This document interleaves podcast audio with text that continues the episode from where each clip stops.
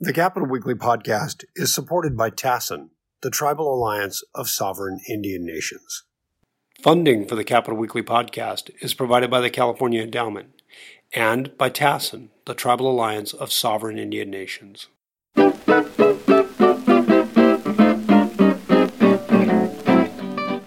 Hello, uh, this is Tim Foster with the Capitol Weekly podcast. Thank you so much for listening.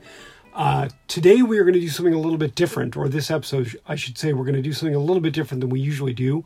Uh, our standard practice is to have John Howard and I interview a California political newsmaker, but today we are going to broadcast a panel discussion from our recent California in Crisis COVID 19 online conference. This was a Zoom conference. We had participants from all over California who brought some very interesting viewpoints and a lot of informed discussion about exactly what is going on. The first panel of the day dealt with infrastructure and the impact that the pandemic has had on hospitals, on healthcare providers, on doctors, nurses, and other uh, healthcare professionals. And we were very lucky to have Carmela Coyle of the California Hospital Association, Surani Hayre-Kwan of the California Association for Nurse Practitioners, and Anthony Wright of Health Access California to talk about this issue. Uh, the panel was moderated by Jocelyn Wiener from CalMatters, longtime healthcare reporter. I also wanted to thank our sponsors for the event. We could not have done this without them. Uh, we had Kaiser Permanente, the Tribal Alliance of Sovereign Indian Nations, the Western States Petroleum Association, KP Public Affairs, Perry Communications, Capitol Advocacy, California Building Industry Association, Lucas Public Affairs, California Professional Firefighters, the Associated Builders and Contractors of Northern California, and Pandora. Uh, they made this event possible and made it possible for us to put this recording up for you today. So, uh, we do have other panel discussions and a keynote from Health and Human Services Secretary Mark Ghaly. Those will also be available on the podcast. And we'll get back to our regular format next week. Hope you enjoy these, and uh, we think they're pretty informative. Thanks a lot. Hi, uh, thank you so much for having me here today, and I'm really looking forward to hearing from all of our panelists. I want to introduce them. Uh, Carmela Coyle is the president and CEO of the California Hospital Association. Anthony Wright is the executive director of Health Access California, and Surani Hayre-Kwan is past president of the California Association of Nurse Practitioners. Um, thanks to all of you and to our audience members for joining us today. I want to start by saying to our panelists, this is intended to be a conversation, so please feel free to chime in on any question, even if it isn't directed at you. But um, when possible, try to keep your comments relatively brief since an hour can go by quickly and there's a lot of ground to cover. So first off, I'd like to give you each a few moments to make brief opening remarks. And in doing so, please consider the questions. What has been most surprising to you since the pandemic began? What has concerned you the most? And what has given you hope? Um, do any of you want to start or should I pick someone? I'm happy to start. Okay. Oh, no. Carmela, you were first. I heard you. Go ahead. Thank, thank you so much. Thank you, Jocelyn, and uh, thanks to Capitol Weekly for finding ways to have us connected on important topics in, in times like this. Um, surprising. Uh, I'd probably say it's the pan in pandemic. Um, uh, you know, we use that word, uh, we've used it, um, but to really see the impact of something that is worldwide and the incredible impact of uh, I don't even call it an event, right? Because it's so long term. But the implications, uh, especially in healthcare, when we are all um, drawing on the same small pool of resources, whether that's for staffing or personal protective equipment or testing supplies and soon vaccines. Uh, surprise is how, just the enormity, the sheer enormity uh, of what we're dealing with. Uh, for me, concern. Uh, I think is that uh, what COVID 19 has demonstrated is I think California needs to take a fresh and more modern look at our disaster planning.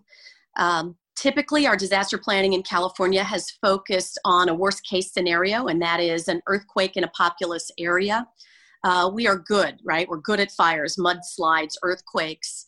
Uh, I think what we understand now is we need to think very differently about an infectious disease spread and one that is so widespread, uh, and really take this opportunity to shore up uh, our disaster efforts. Uh, we are a, an, an, enormous state, 58 counties, uh, largely where that public health uh, leadership lies.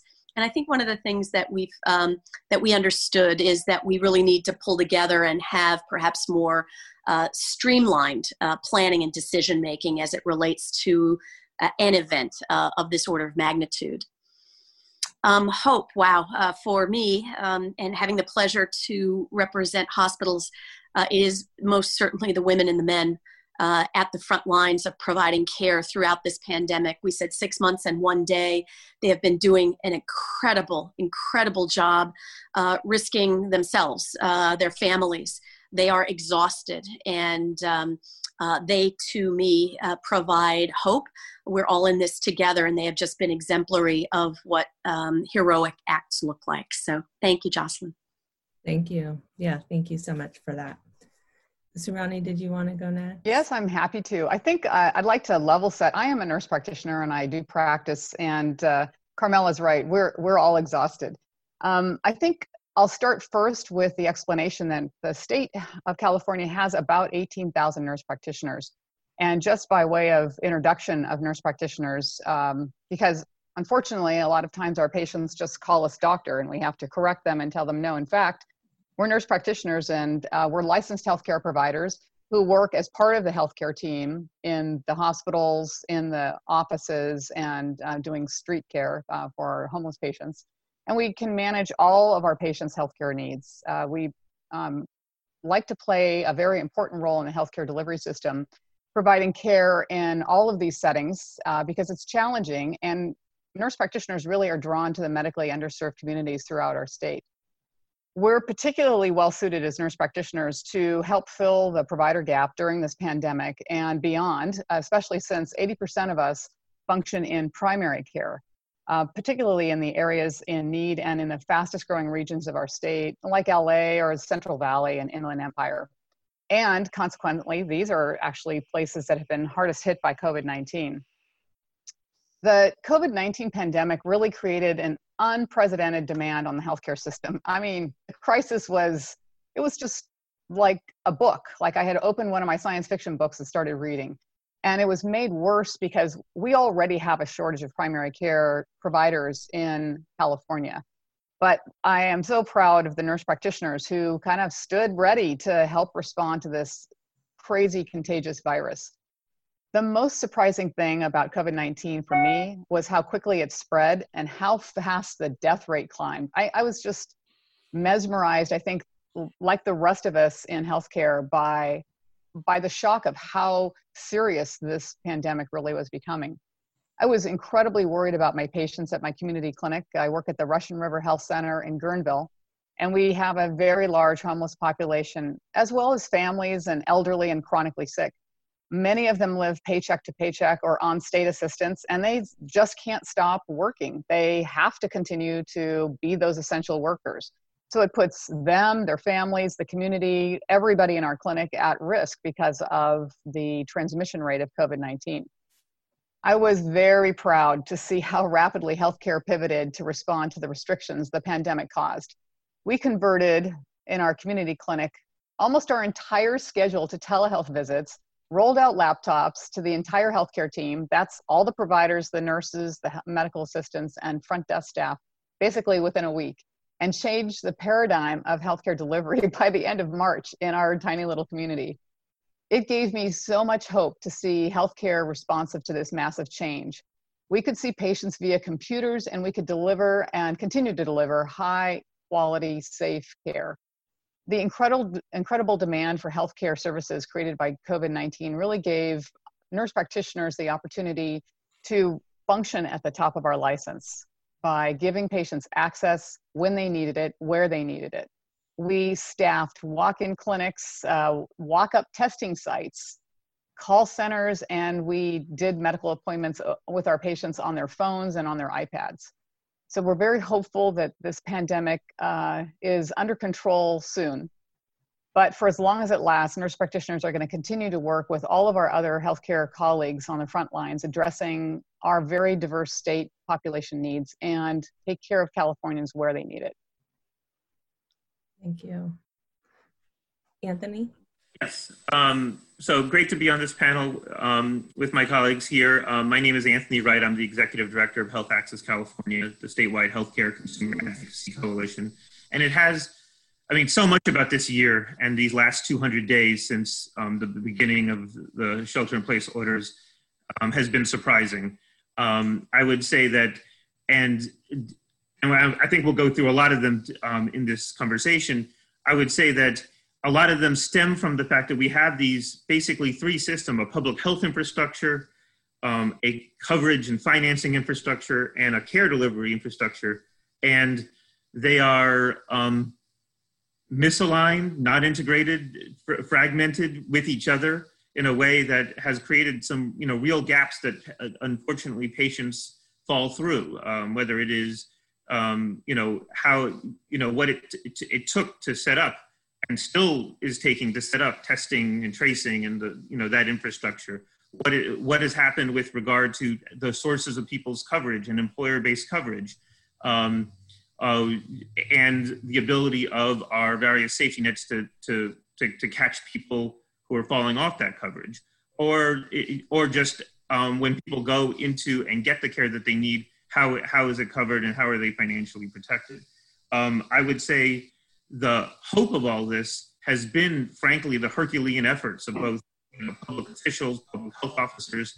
Um, you know, the, uh, the I will echo my colleagues in in expressing just deep gratitude to the frontline workers, uh, the medical professionals, but but everybody who's been engaged in um, both in and outside the healthcare system uh, with regard to to this crisis and those Herculean efforts, and frankly, surprising and remarkable resilience of some of our systems, almost in spite of the inadequacies and fragmentations of our systems. The fact that we have um, uh, that, you know, empl- you know that uh, you know, credit to the employers who kept their employ their workers on coverage even you know during a furlough. Credit to the the, the people who've been trying to, uh, to, the the community clinic workers or the folks that shifted to telehealth to keep people uh, getting care that they need even outside of the COVID situation. But it does seem like um, you know we have a lot. I, I, agree with the sense that we need a, a, fresh look, not just on disaster planning, but on just how our healthcare system is organized,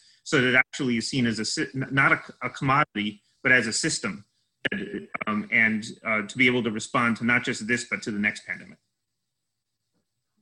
Thank you. Thank you, guys. Um, I wanted to start by talking about some of the shortages that there have been. And, you know, at the outset of the pandemic, there were runs on everything from hand sanitizer to flour to yeast. And I mean, especially concerning has been um, the shortages of PPE and also of testing. Um, so I'm hoping that you guys would be able to weigh in on kind of what this shortage has meant um, of testing and also of I've heard you know, stories of providers facing rationing of N95 masks and difficulty getting testing themselves. So I'm curious, you know, both from the consumer health consumer perspective and also from the provider perspective, what that's meant, and also where we are now. Like, are things any better? And I'll throw that open to any of you who want to take. Well, i I'm happy to start. Um, you know, the the rationing was frightening because the way you're brought up in healthcare is you're taught that you use one set of protection per patient only and you don't spread it around you don't reuse it. And uh, we were now being faced with the possibility that we could run out of um, things to protect us. And it was interesting at our clinic uh, we you know of course shifted to telemedicine immediately but we also had to remain open to take care of patients. Uh, and so all of our clinics we have a um, several clinics in the west part of Sonoma County, we shifted to essentially one provider on site at a time with their care team, which is their medical assistant and a front, desk person and a nurse. So we spread around the um, site and we managed the uh, flow of the patients with the idea that we would minimize the use of our PPE as much as possible. So patients were tested outside the building first, and then if they didn't have temperatures, because that's what we were doing at the time, they were brought in, they did hand hygiene themselves and put on masks if they didn't have a mask already. So escorted into their room, and then every single patient, we would don um, eye covering, a mask, and gloves.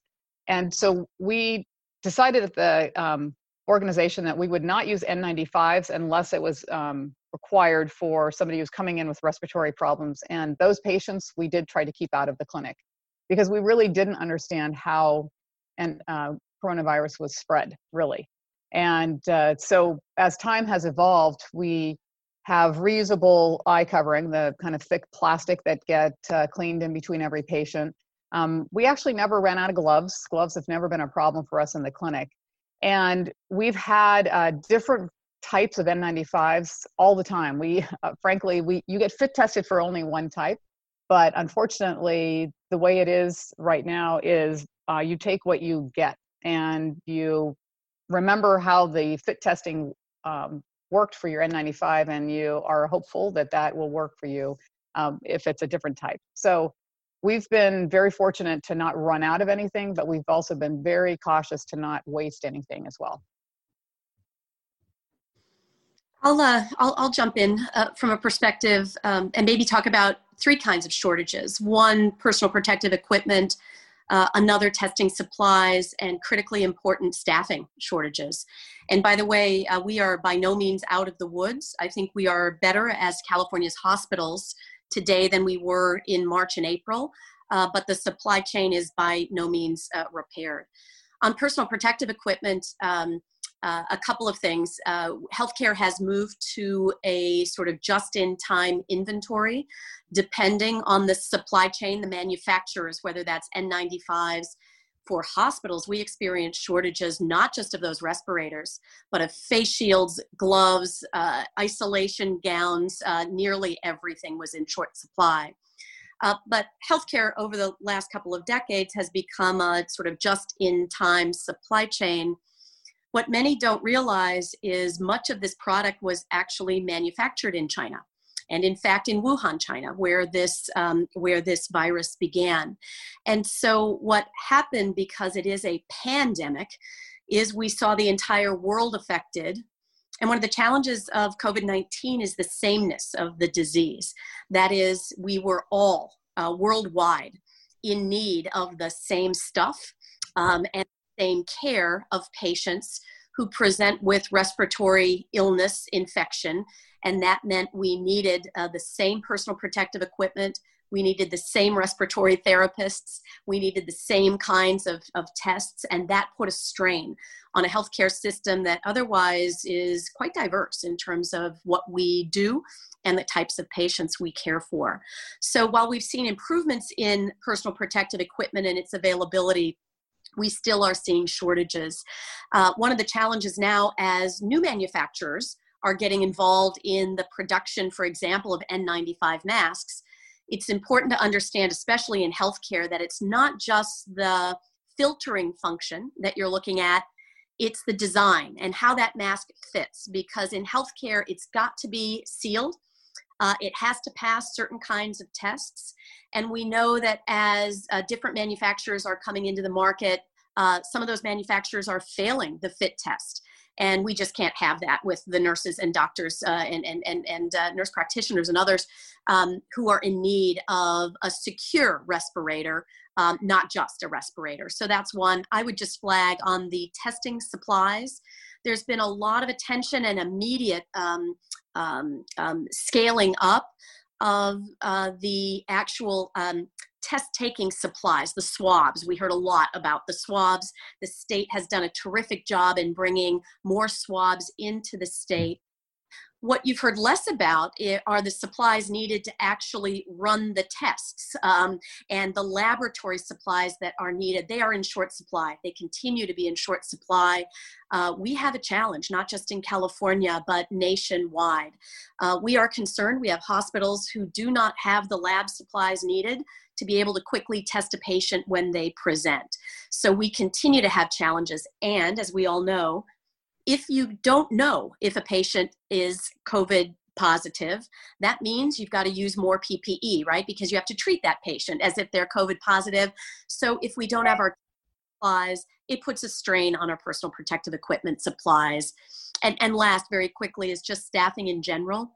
Again, because of the sameness of this disease, uh, it is not any um, healthcare personnel that's needed. It is that specialty personnel. It's ICU nurses, right? Critical care nurses, respiratory therapists, and the physicians who specialize in these respiratory diseases.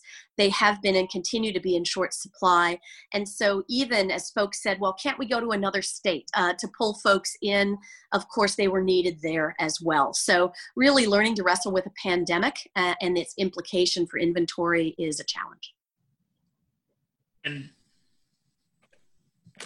I, I, mean, I think the shortages, the, the problems were significant. I think I would be remiss if we just didn't flag that a lot of this is a federal failure, a, a, a, a failure of planning. It, it, makes no sense for, for individual health systems or even states to sort of try to compete with one another across the country for PPE or for other things. There, this needs to be a, thought of as a system where we can then um, devote resources as appropriate where the hotspots are at the moment and shift and, and move move systems as a moment, recognizing, as Carmelo said, that this is widespread and and the notion that um, and so it was it, it, was good that we had some leadership at the state level to try to address some of these using the the uh, California's significant um, purchasing power as a big state, but um, but even that has its limits if it's not part of a national strategy.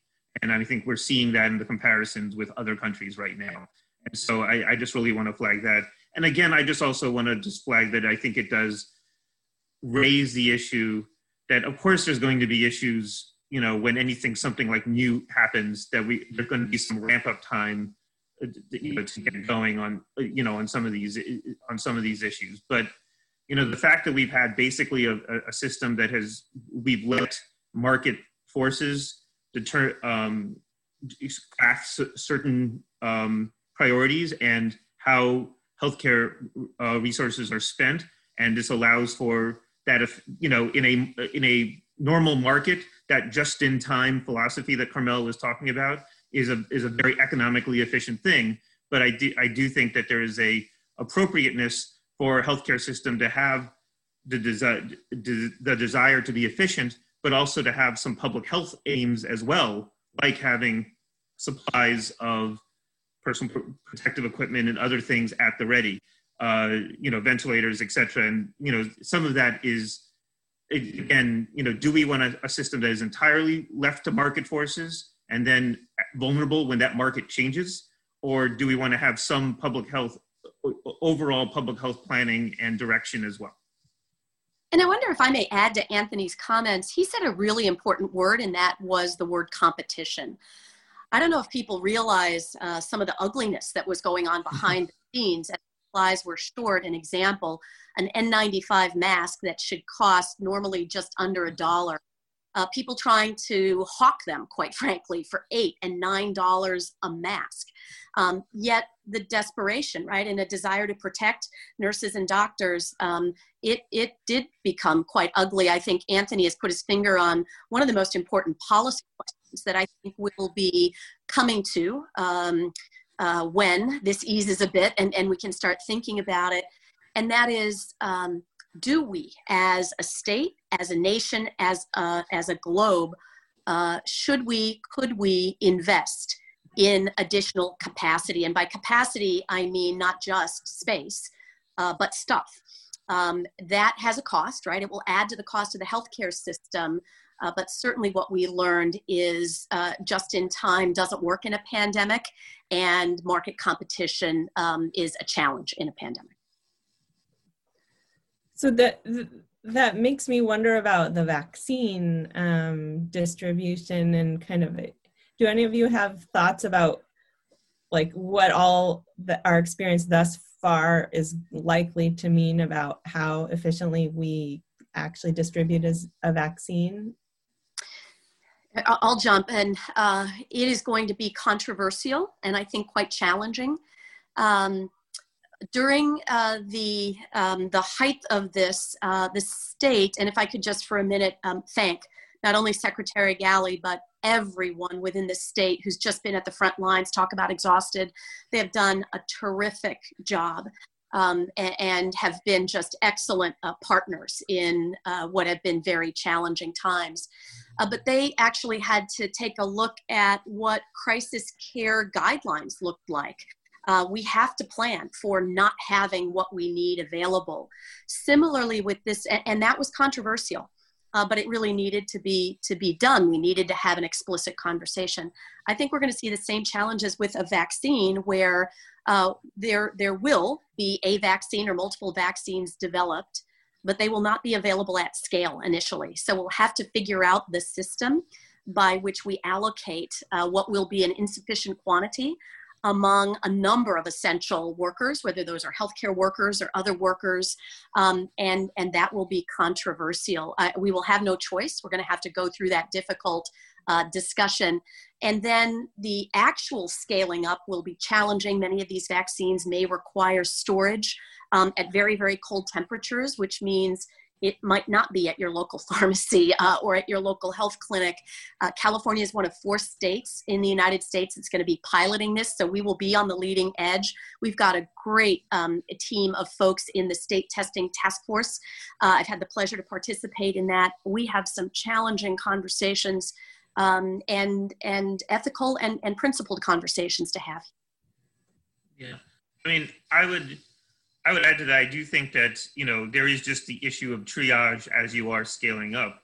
But I mean, I think that there's a set of a, a set of challenges, both in terms of the public's trust of that vaccine, which I think, um, you know, uh, in a world where we're still uh, there's still some lack of trust of even existing, long-standing, well-proven vaccines, and and you know, unfortunately, to the extent that there's um, been an aura of of politics around some of the development of the vaccine. I think that that that, that doesn't help anybody. Um, I would say the uh, I am concerned about just capacity and and scaling up. You know, if we're not there yet in testing, we need to be, frankly, you know, we, we should be a, order of magnitude or, or or several magnitudes higher than what we are in testing right now. And if we're not, then vaccine, you know, what will it take to do vaccines? And then I also just you know would be remiss if I didn't mention you know just the money piece of this, which is um, both what the drug companies charge for that. Um, I've you know I and my organization has done a lot of work on prescription drug pricing, and we um, you know fear that this is one of many opportunities where you know the healthcare system can you know at a time of stress, uh, you know, there's parts of the healthcare system that can try to make money off of uh, undue profits off of this um, which you know we, we don't want any pandemic profiteering. And at the same time um, w- there's a cost to the system. And then you know do we want to are we going to make sure that this is equitable and make sure that there's no financial barriers for the individual regardless of their coverage status etc and you know, that, and, and that's why it still continues to be imperative that we make sure that people are in systems of care in coverage um, and that's ongoing work as well and I just want to comment just uh, um, in general, uh, Anthony's right about the uh, potential lack of interest in getting vaccines. We still see that in primary care, and it's very concerning. Uh, regardless of how much literature and evidence you trot out, um, there are uh, certain segment of the population that have no interest in getting vaccines. So the question is, how effective is the vaccine going to be, number one? Number two, uh, what about the population that chooses not to get vaccinated? Because we still have a large number of people in California who choose not to get the flu vaccine, and that's fairly um, good vaccine every single year. So I think those are two very concerning things for us in primary care. And for the patients who choose not to get vaccinated, what are we going to do to protect ourselves and our community from those patients? And, and I can't, if I may, Jocelyn, um, uh, the, this notion of the flu vaccine is so important. The most important thing everybody, every one of us can do is to get your flu shot this year. Um, for the providers on the front lines uh, to be able to separate a flu patient from a COVID 19 patient is going to be so critically important. Uh, we're at about a 50% um, vaccination rate for the flu in the state of California. We have to do much better. Uh, we're launching a campaign next week. Uh, partnering with the state, uh, but it's the one thing everybody watching this today can do uh, to do their part. Right. Um, so I wanted to turn to um, question about hospitals and I know hospitals have had to prepare for this flood of patients early on that didn't come and then then later we're facing bed shortages in some areas and I'm wondering if you can talk about like what this six months has meant for the state's hospital, what kind of shape they're in, and um, are there sort of plans to mitigate going forward? Do you want to take that, Carmela? Um, the six months have been extraordinary. Um, and remember, um, hospitals are really about the people in them, uh, not just the patients we care for, uh, but the, the, workers, the caregivers. Um, hospitals are about people taking care of people. It's been extraordinary. Uh, it has pushed everybody to the edge. Um, hospitals, as always, stand uh, ready in an emergency. Um, this one was particularly difficult as we saw it beginning to come to the United States. And remember, California was at that leading edge because we did the repatriation of the Japanese cruise ships and then the cruise ships in Oakland. Um, so uh, we were really hit hard um, uh, before we actually had community spread in California. Um, and so what we did in preparation, again in coordination with the state, is we preemptively uh, shut down non-COVID-19 services to make way for what we anticipated would be a torrent of COVID-19 patients. Um, it was the right thing to do at the moment. It was uh, what we thought was um, the, the, most important, and that was to prepare for something we had never seen before. What we know now is that we cannot surge that way again for two important reasons. One, uh, by attempting to make way uh, for COVID 19 patients, there were patients with other conditions who went without the care that they needed. Um, and that's critically important. We've got to be able to provide equitable care to everyone, COVID 19 and non COVID 19. Uh, but of course, uh, with the infection and how little uh, was known in California, uh, it, it's, it's how that worked. And second, uh, because of the tremendous financial uh, hit that was taken, certainly by hospitals, but the entire healthcare system, right? Physicians, dentists, others.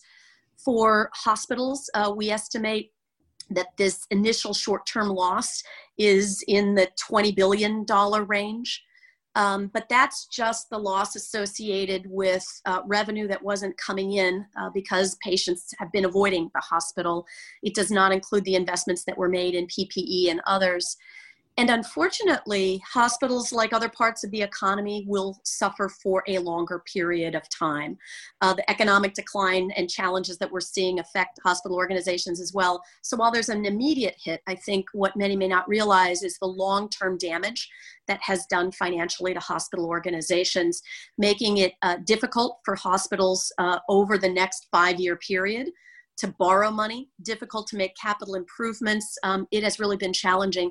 What has happened in the short term is we saw some federal relief, but that federal relief way uh, under proportion in terms of the number of hospitals and patients in the state of California, uh, just under $5 billion uh, compared to that $20 billion hole. Uh, so it's helped in the short term, but we expect this will be a long term uh, financial challenge for California's hospitals. Um, I would I would just say that the uh, that it is it, one of those surprising things about a pandemic. We would it, um, it wouldn't necessarily have been intuitive that one of the issues would have been people not going to the doctor, not going to the hospital, and then creating um, you know revenue shortfalls for them. It does sort of speak again to this question of how we even finance our healthcare system. You know, we don't you know we don't pay for our firefighters per fire. We don't pay uh, you know um, librarians per book checked out. Yet that's somehow how we do it for um, ho- for hospitals and our and our you know critical healthcare system. And maybe that should we should look at rather than paying, you know, per procedure or pay patient, you know, paying based on uh, other uh, uh, other factors, including you know quality and outcomes and and and you know, uh, you know global budgets based on these broader public health parameters instead of um, these other things. I think that that that suggested, and I think that that could also potentially um, deal with some of the other issues that people have been struggling with, with with regard to just the high cost of healthcare. But I do, but I you know I I, I agree that this is sort of just sort of exposed um, some real issues with just how we how we st- fundamentally structure and finance our healthcare system. And, and I think just to add to Anthony's comments, um, is there a piece of this that we need to think about in a public utility kind of model? You mentioned fire and, and police. Uh, what really happened, right, is people were paying their insurance premiums. That didn't stop. That money was flowing to insurance companies but it was not flowing from there to providers because they weren't providing services. And we are paid uh, per service, per admission. Um, I, I, think that is uh, a challenge and one of the big policy questions we'll have to deal with. Uh, the other challenge, different than other um, sectors of the economy, um, where it, many shut down um, and uh, they didn't have to pay the costs associated with business um, hospitals, of course, did not shut down. So not only did we not have the revenue, but our expenses were, were actually higher. Uh, so it really um, has has put financial um, on California hospitals.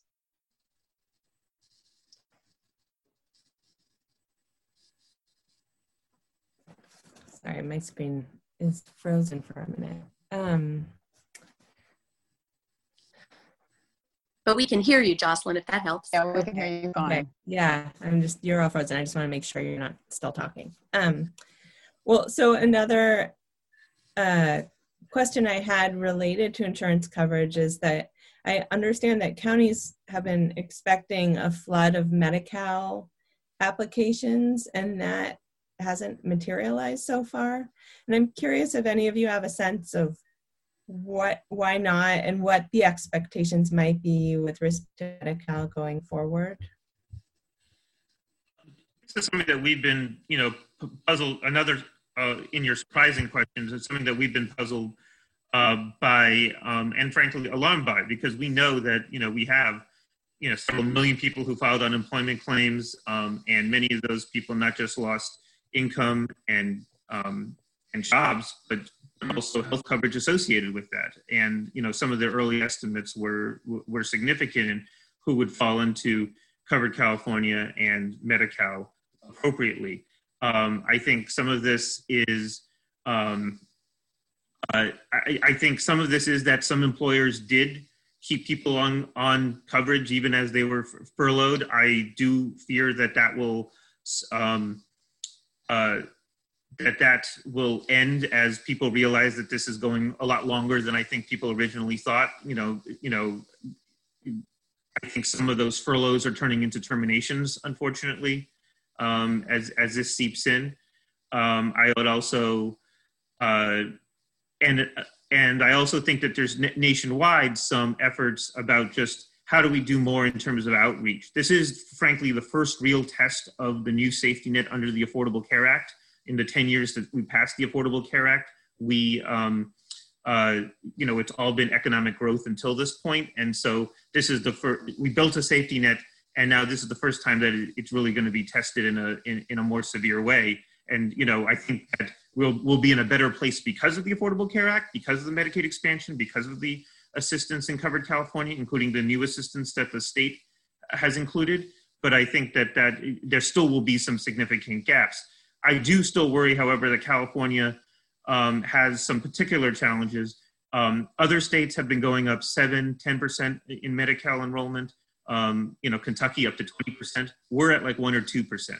So, you know, there is something specific. Some of that might be related to public charge and, and the, the, the, the, administ- the federal administration's attack on not just um, undocumented, but legal immigrants. Um, but uh, you know, I think that there's a lot more we can do and should do with regard to outreach to educate people about the options they have now. This is not their the, the Medi-Cal program of old. They a, a, a person who is middle class working who now finds themselves without income now has Medi-Cal as a safety net, and they effort to get free care in this period of time. And um, I think we need to sort of shout that from the rooftops. Well, I, as a provider, I want to just comment on the the eerie feeling that I have with my patients that are sharing their job losses with me, and I I can just see into a, the a little bit of the future where they are they're going to need insurance. They're losing their insurance. They're losing all of their benefits with their past employer. Um, so that's starting to happen out in the clinic. But the other half of this is that people are still frightened to go back to work. So I've had uh, a number of conversations with some of my patients about their fear of actually returning to work. And they have health conditions that may put them at higher risk of actually picking up COVID, regardless of how often they wash their hands and wear their mask and keep socially distanced. So I think those those two things are something that I'm seeing right now in the clinic. And, and my thought is uh, combining both of those, I, I, think we are going to see an impact. We haven't yet. Um, uh, and I think some of the short term economic relief is helpful. Uh, but to pick up on Anthony's point, uh, this is going to be a long haul. Um, and and I, I, I, hate to be the doom and gloom, uh, but I really think we are looking at addressing COVID 19 well into 2022. And I think it's going to be harder and harder for other sectors of the economy to hold on. And I, I do think we're going to see job loss. I think we're going to see increase in Medi-Cal rolls. Now is the time for us to to really have that conversation. Thank goodness for the Affordable Care Act. Um, but Anthony, I think you've hit the nail on the head. Uh, this is going to it's going to be tested, and the safety net aspect will be tested to its limit. Um, well, I'd I'd love to hear you guys weigh in on the state's reopening if um, if you're willing, sort of what what happened the first time around from your perspective, and are we going to do better this time? Um, and I'm also curious, as a parent juggling kids and work, like how you see the schools um, fitting into this reopening picture.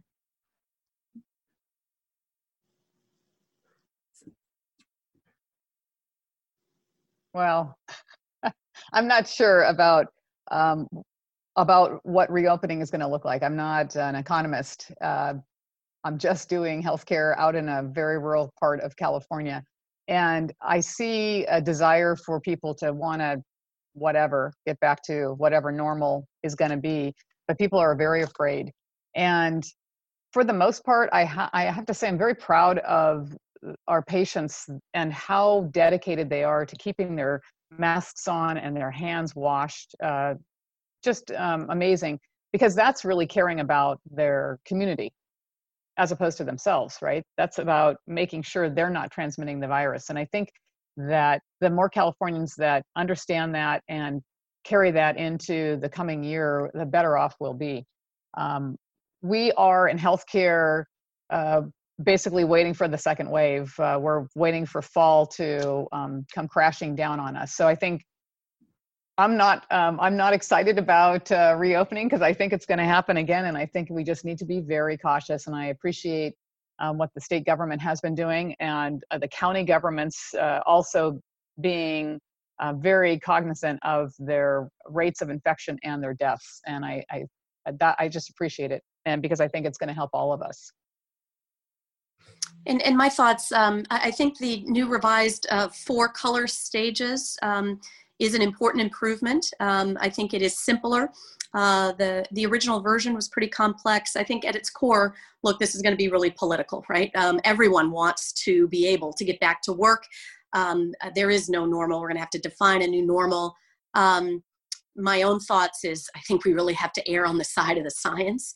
Uh, and that is uh, when we saw beginning at reopening, the virus did exactly what we would expect the virus to do. And as we begin to mix and mingle, it spread and it spread very, very quickly. Um, many of us in healthcare are still holding our breaths for the next week. Uh, in the next week, we will see the impact of Labor Day um, and, and what happened there. I think that's going to be a real tell as to what we can anticipate. But I think a staged slow uh, reopening. Uh, I have a 17 year old uh, pretending to do his senior year in high school, and you've all seen those Twitter, you know, videos of the little kids kicking and pounding their feet on the floor, and 17 year olds do that too. so, um, you know, it's it's hard. It's hard for all of us. Um, at the same time, uh, I have a husband who's high risk. And so for us, there's nothing more important. Uh, there's no take back, right? Um, uh, so I, I, really think we have to be patient as a state, patient as a nation, um, make certain that we're doing everything we can to stop the spread until we've got our arms around this, um, some vaccine, uh, some way to prevent. And my son will hate me for telling that story. Thank you.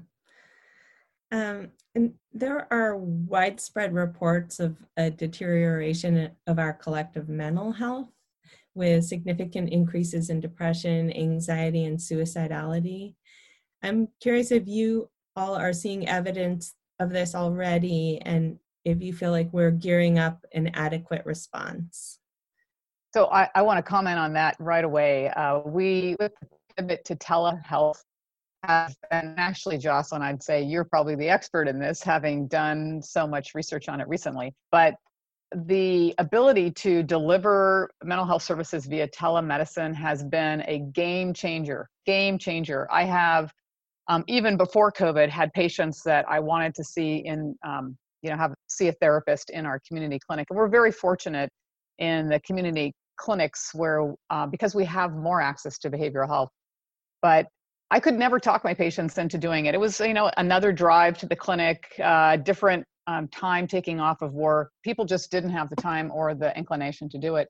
But now with telehealth, it's completely different. Um, every patient that I've ever wanted to have make sure that they plug in with uh, behavioral health is plugged in because of telemedicine. So I am forever grateful for this shift in the paradigm because I think we have to make mental health services available to patients and we cannot keep it in a box um, in a place you have to drive to and sit in a room with a therapist.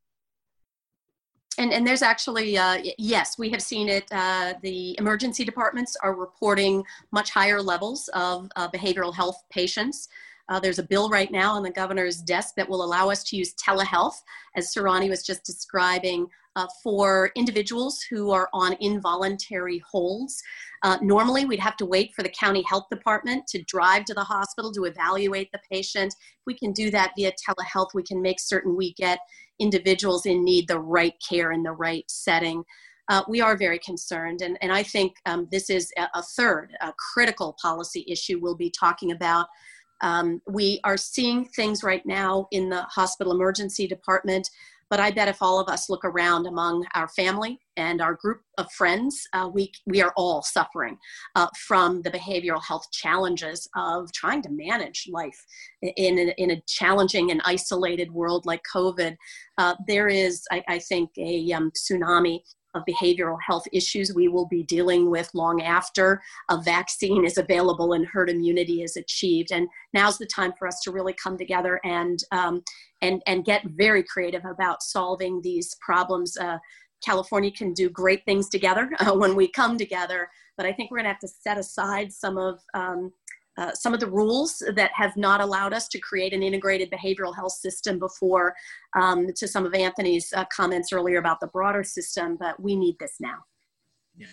And um, I mean, I, I would also just be remiss if I didn't mention that, you know, when we're talking about mental health, these, these issues are felt across the across our society, but they're also deeply felt in certain communities. And so I know the next panel will be about health equity, but you know the, how, how much all of what, what we've been talking about um, takes you know culturally competent um, uh, outreach and and caregiving, whether it's around mental health, whether it's around you know the work to test and trace, whether it's uh, um, whether it's the work about having a vaccine put out there and accepted.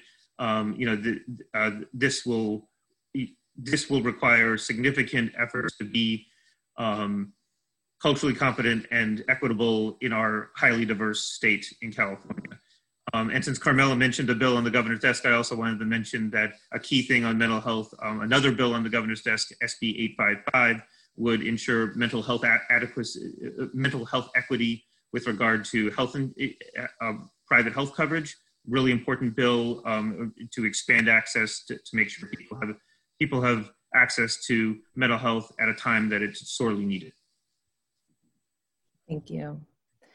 Um, I wanted to ask two quick questions from the audience. Um, the first is, are, are there enrollment periods for Medi-Cal covered California that make people think they can't apply? Anthony, do you mind taking that? Yeah, um, you know, just very quickly, you know, news you can use. Um, Medi-Cal is open, uh, um, open year round, and so um, if you if you if you or somebody you love or somebody you know has lost income, has lost a job, uh, they they very well may be eligible for free coverage in Medi-Cal. You know, as they uh, get get back on their feet in this moment. Um, if they've lost some income, but maybe not all their income, um, they're eligible for Covered California. Covered California has special enrollment periods available. So normally they have an open enrollment period in the um, in the fall, which we're about to enter into anyway. But frankly, um, there are these special enrollment periods uh, you know, due to the wildfires, due to due to COVID, et cetera, that basically people can get on at, right now. I mean, even if we weren't in an emergency, if you had lost your, if you had a change in employment or change of income, that would get triggering event to, to be able to get onto to, to apply for Covered California, where you can get subsidies so you don't have to pay more than the percentage of your income. So both really important safety net programs at this moment. Um, and then the other question was is it true that the effectiveness of the flu shot is only 40 to 60%? Will a vaccine for COVID 19 have the same effectiveness rate? And is that a good rate? Does, does anyone want to take that or know an answer? Well, I was going to say, uh, you know, the, the effective rate of the flu vaccine varies every single year because the flu virus is constantly changing. So the answer to that is get your flu shot because you're better off with a flu shot than not a flu shot. And tens of thousands of people die every single year from the flu, and that's a preventable disease. And the conversation about a COVID 19 vaccine is similar.